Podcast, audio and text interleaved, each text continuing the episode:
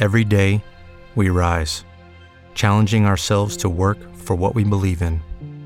At U.S. Border Patrol, protecting our borders is more than a job, it's a calling. Agents answer the call, working together to keep our country and communities safe. If you are ready for a new mission, join U.S. Border Patrol and go beyond. Learn more at cbp.gov/careers.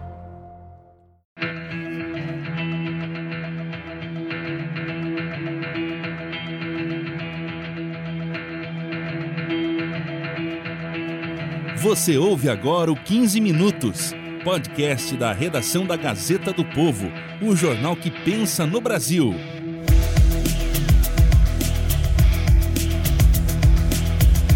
Nós falamos recentemente aqui no podcast 15 Minutos sobre como alguns senadores têm tentado organizar de diferentes maneiras o que consideram uma reação ao ativismo judicial do Supremo Tribunal Federal. Se pretender legalizar ou descriminalizar, que é uma tese que pode ser sustentada é, por aqueles que defendem que a questão é mais de saúde pública do que uma questão judicial ou uma questão penal, o foro de definição desta realidade é o Congresso Nacional Brasileiro. Parabéns, Esse movimento parece ter chegado à Câmara dos Deputados.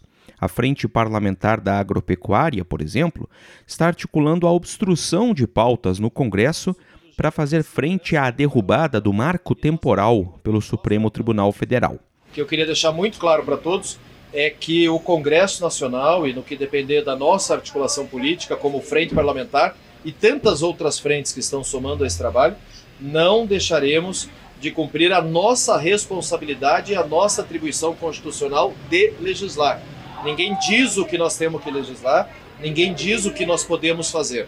Nosso papel é legislar e é cumprir a delegação que a população nos dá quando nos elege. O movimento acabou tendo a adesão de outras bancadas e da oposição, já que parlamentares também contestam outras decisões já tomadas ou em julgamento na Suprema Corte. O Congresso Nacional, por exemplo, não decidiu até hoje liberar drogas porque o Congresso Nacional até hoje não teve maioria. Não é por falta de projeto, não. Tem projeto lá dentro do Congresso, mas nunca obteve maioria. O Congresso Nacional não decidiu ampliar a possibilidade de aborto, não é porque ele não quer ou porque ele se omitiu, é porque não há maioria no Congresso, não há maioria na vontade popular. E quem representa a vontade popular? O Congresso Nacional. Agora vem o Supremo e diz: já que vocês não decidiram, decidimos nós, os 11 iluminados que se julgam 11 constituições ambulantes. Cada uma, cada um responde pela Constituição Federal à sua maneira. Não, não é esse o dever do STF. Eu sou o Márcio Miranda e nesse episódio aqui do podcast a gente fala sobre a reação do Congresso ao Supremo. Minha convidada é a Tatiana Azevedo, repórter da Gazeta do Povo em Brasília, ela que acompanha os temas ligados ao poder legislativo. Em relação ao julgamento do marco temporal no STF e também a usurpação de competências do Poder Legislativo, suscitaram algumas reuniões, algumas composições de frentes parlamentares e grupos parlamentares dentro do Congresso, a reação dessa invasão de competências, dentre elas a questão do marco temporal. Tatiana Azevedo é minha convidada aqui nesse episódio do 15 Minutos. Tudo bem, Tatiana?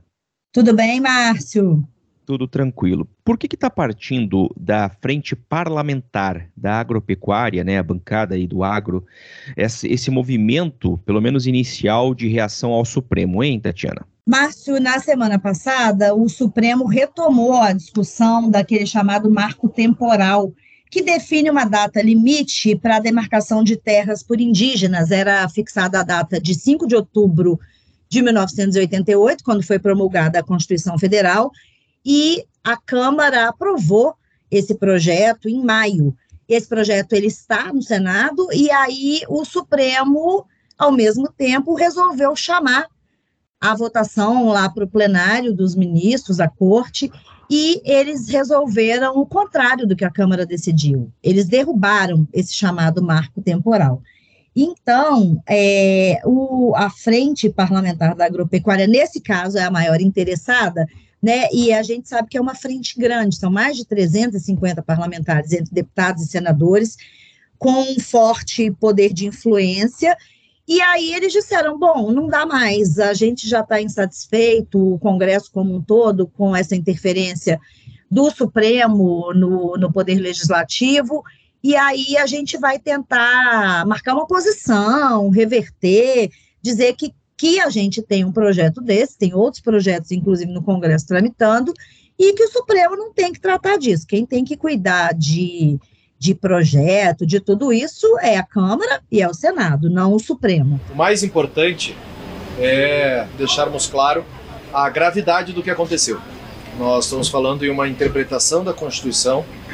A Constituição é muito clara, no 231 principalmente, quando fala do direito de propriedade, mas mais do que isso, da temporalidade da ocupação das terras indígenas no país. Nós estamos falando em mais de 600 áreas já com estudo de demarcação e no efeito imediato daquela decisão. Pois é, então esse movimento acaba assim partindo, né? Inclusive, é, a gente ouviu aí alguns trechos, está ouvindo durante o programa, de uma entrevista coletiva que foi dada pelo deputado Pedro Lupion, que é do Paraná, é o, é o presidente dessa frente da agropecuária. Mas aí, ô Tatiana, outras bancadas acabaram aderindo, né? E, e daí, eh, não necessariamente só sobre a questão do marco temporal, mas também com outros interesses em relação a decisões eh, e julgamentos em andamento no Supremo, Tatiana? Exatamente, Márcio. Na semana passada, logo depois que foi derrubado esse chamado marco temporal, a presidente do Supremo, a ministra Rosa Weber, que está deixando o cargo, né, ela vai se aposentar, vai ser ministra aposentada do Supremo, ela chamou para o plenário virtual, que é um ambiente na, na no, no, no, site do Supremo, ali na internet, que os ministros depositam os votos, o entendimento deles sobre determinado tema, direto ali na, no ambiente virtual. Eles não precisam estar lá fisicamente, naquela, com a capa e tudo mais. E aí ela chamou uma discussão sobre uma arguição de descumprimento de preceito fundamental, é o que eles chamam de ADPF, essa ADPF ela foi proposta pelo PSOL, já está há muitos anos tramitando e já teve audiência pública, ela trata exatamente da descriminalização do aborto.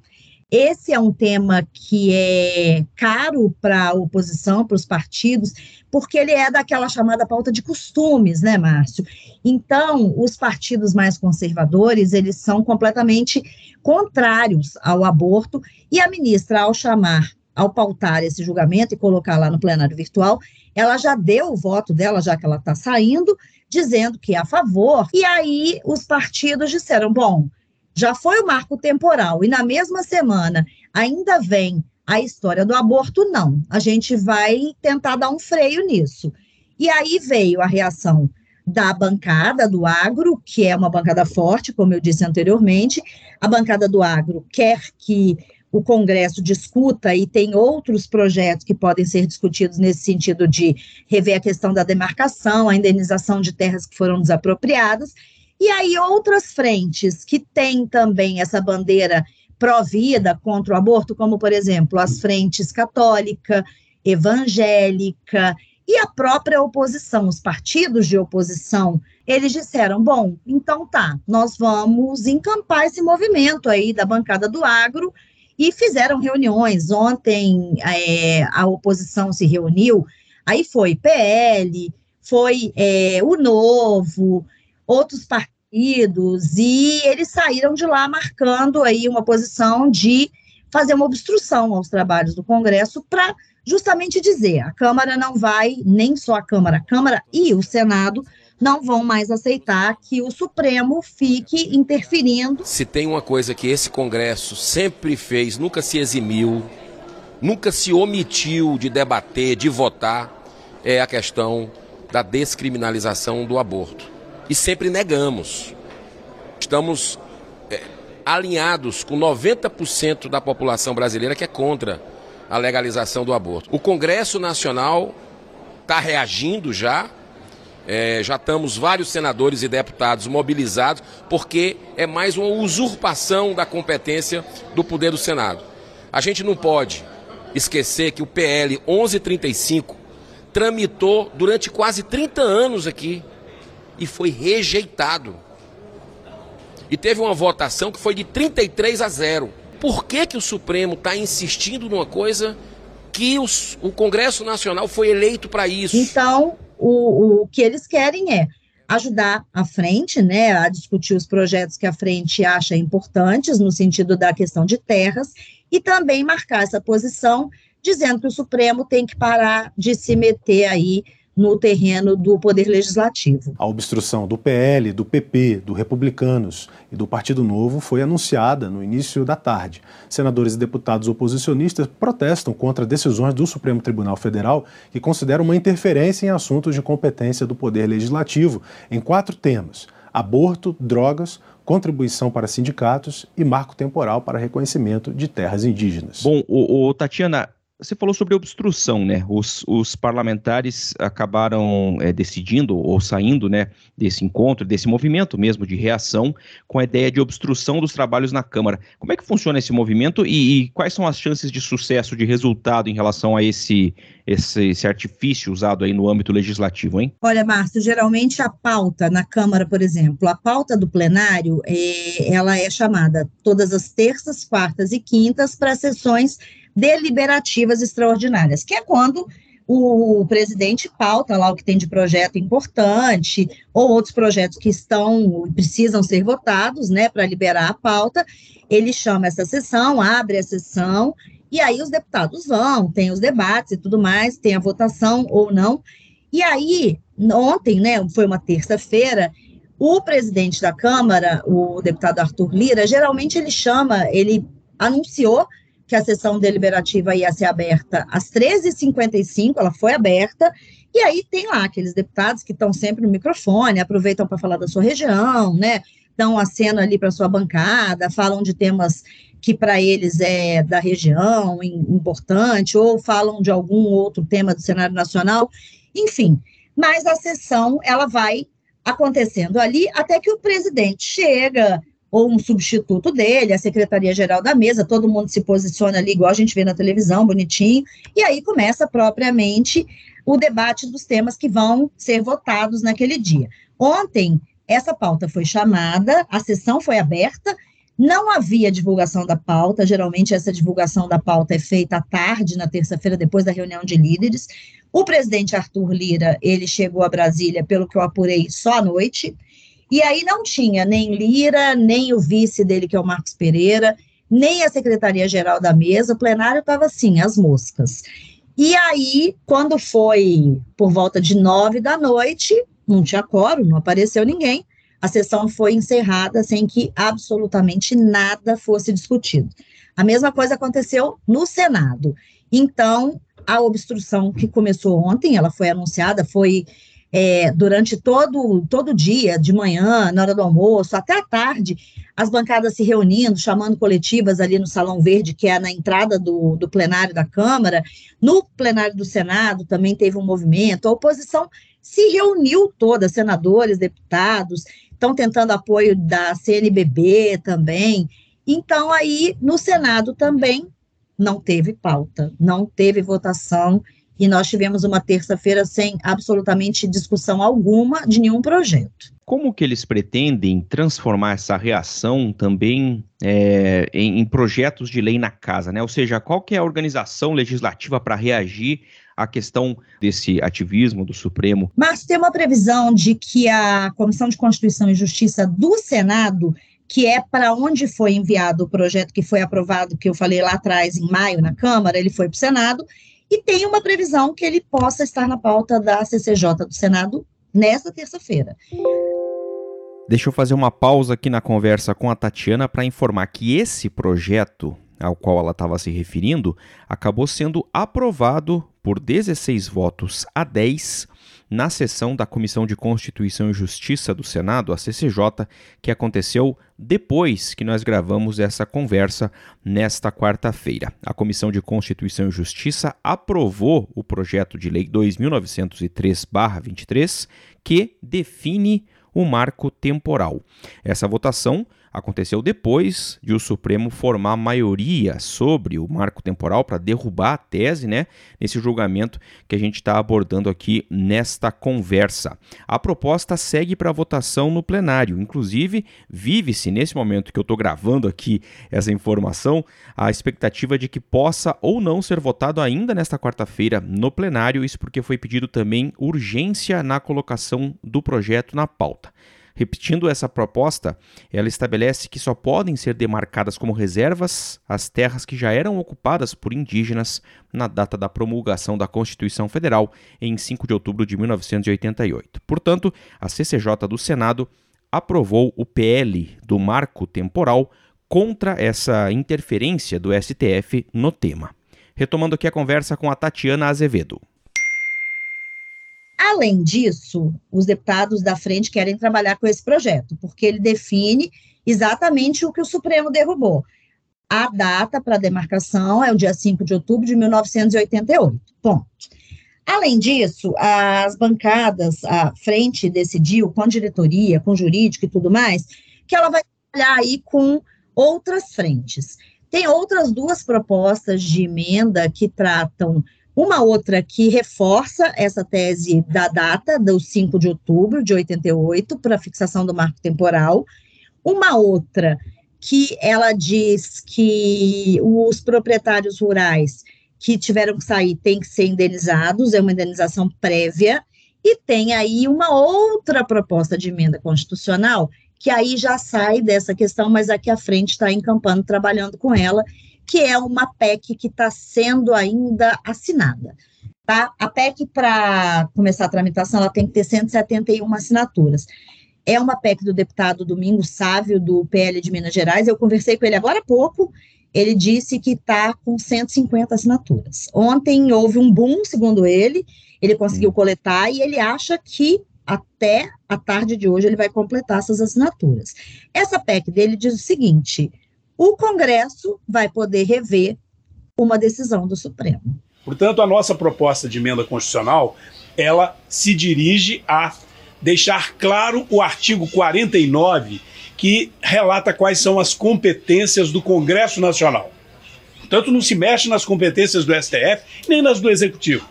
Ela estabelece com clareza no artigo 49 que o Congresso Nacional poderá, por maioria constitucional, por, portanto, três quintos em dois turnos na Câmara, três quintos em dois turnos no Senado, sustar os efeitos de decisão transitada em julgado no STF que tem extrapolado os limites constitucionais. Então, é o que os deputados todos agora, das frentes, das bancadas, está todo mundo unido em torno disso. Eles querem dizer para o Supremo: ó, aqui não, não vamos mais tolerar. Nós vamos aprovar isso para dizer que vocês não podem mais continuar tratando de um assunto que é nosso e tratando de temas que são nossos. E aí, nesse balaio entra também a oposição. Eu conversei com o deputado Carlos Jordi agora há pouco, ele é o líder da oposição na Câmara, ele disse: Olha, Tatiana, a gente quer primeiro dizer que não aceita mais, né? Dá um basta, não vamos mais tolerar esse ativismo judicial, como ele chama, essa intromissão, e a gente quer que quem tem que discutir, quem foi eleito, né, que teve voto, que representa a população, somos nós, somos nós parlamentares que temos que legislar. Então, tema como aborto, de novo, marco temporal, a questão das drogas, da descriminalização das drogas, que também o Supremo entrou aí nessa área, a questão do imposto sindical, tudo isso está nesse pacotão aí da oposição e das bancadas. Vamos ver aí o que, que vai ter de novo. Ou seja, eles querem pressionar também, dizer não e propor ao presidente Arthur Lira também, né, que vote, coloque aí, acelere a tramitação desses projetos que são interessantes para a oposição, para que esses projetos avancem também, Márcio. Tatiana, obrigado por participar desse episódio aqui e até a próxima. Um abraço. Até a próxima, Márcio. Um abraço. Olha, os áudios que você ouviu ao longo do episódio foram tirados dos canais da TV Senado e o da Frente Parlamentar da Agropecuária no YouTube. Eu lembro sempre que a Maria Escrocaro participa da produção, a montagem é do Leonardo Bestloff e a direção de conteúdo do Rodrigo Fernandes. Eu sou o Márcio Miranda e agradeço sempre a sua companhia. Até mais!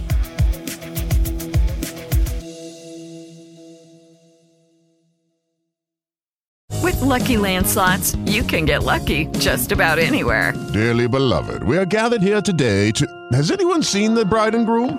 Sorry, sorry, we're here. We were getting lucky in the limo and we lost track of time. No, Lucky Land Casino, with cash prizes that add up quicker than a guest registry. In that case, I pronounce you lucky. Play for free at LuckyLandSlots.com. Daily bonuses are waiting. No purchase necessary. Void where prohibited by law. 18 plus. Terms and conditions apply. See website for details.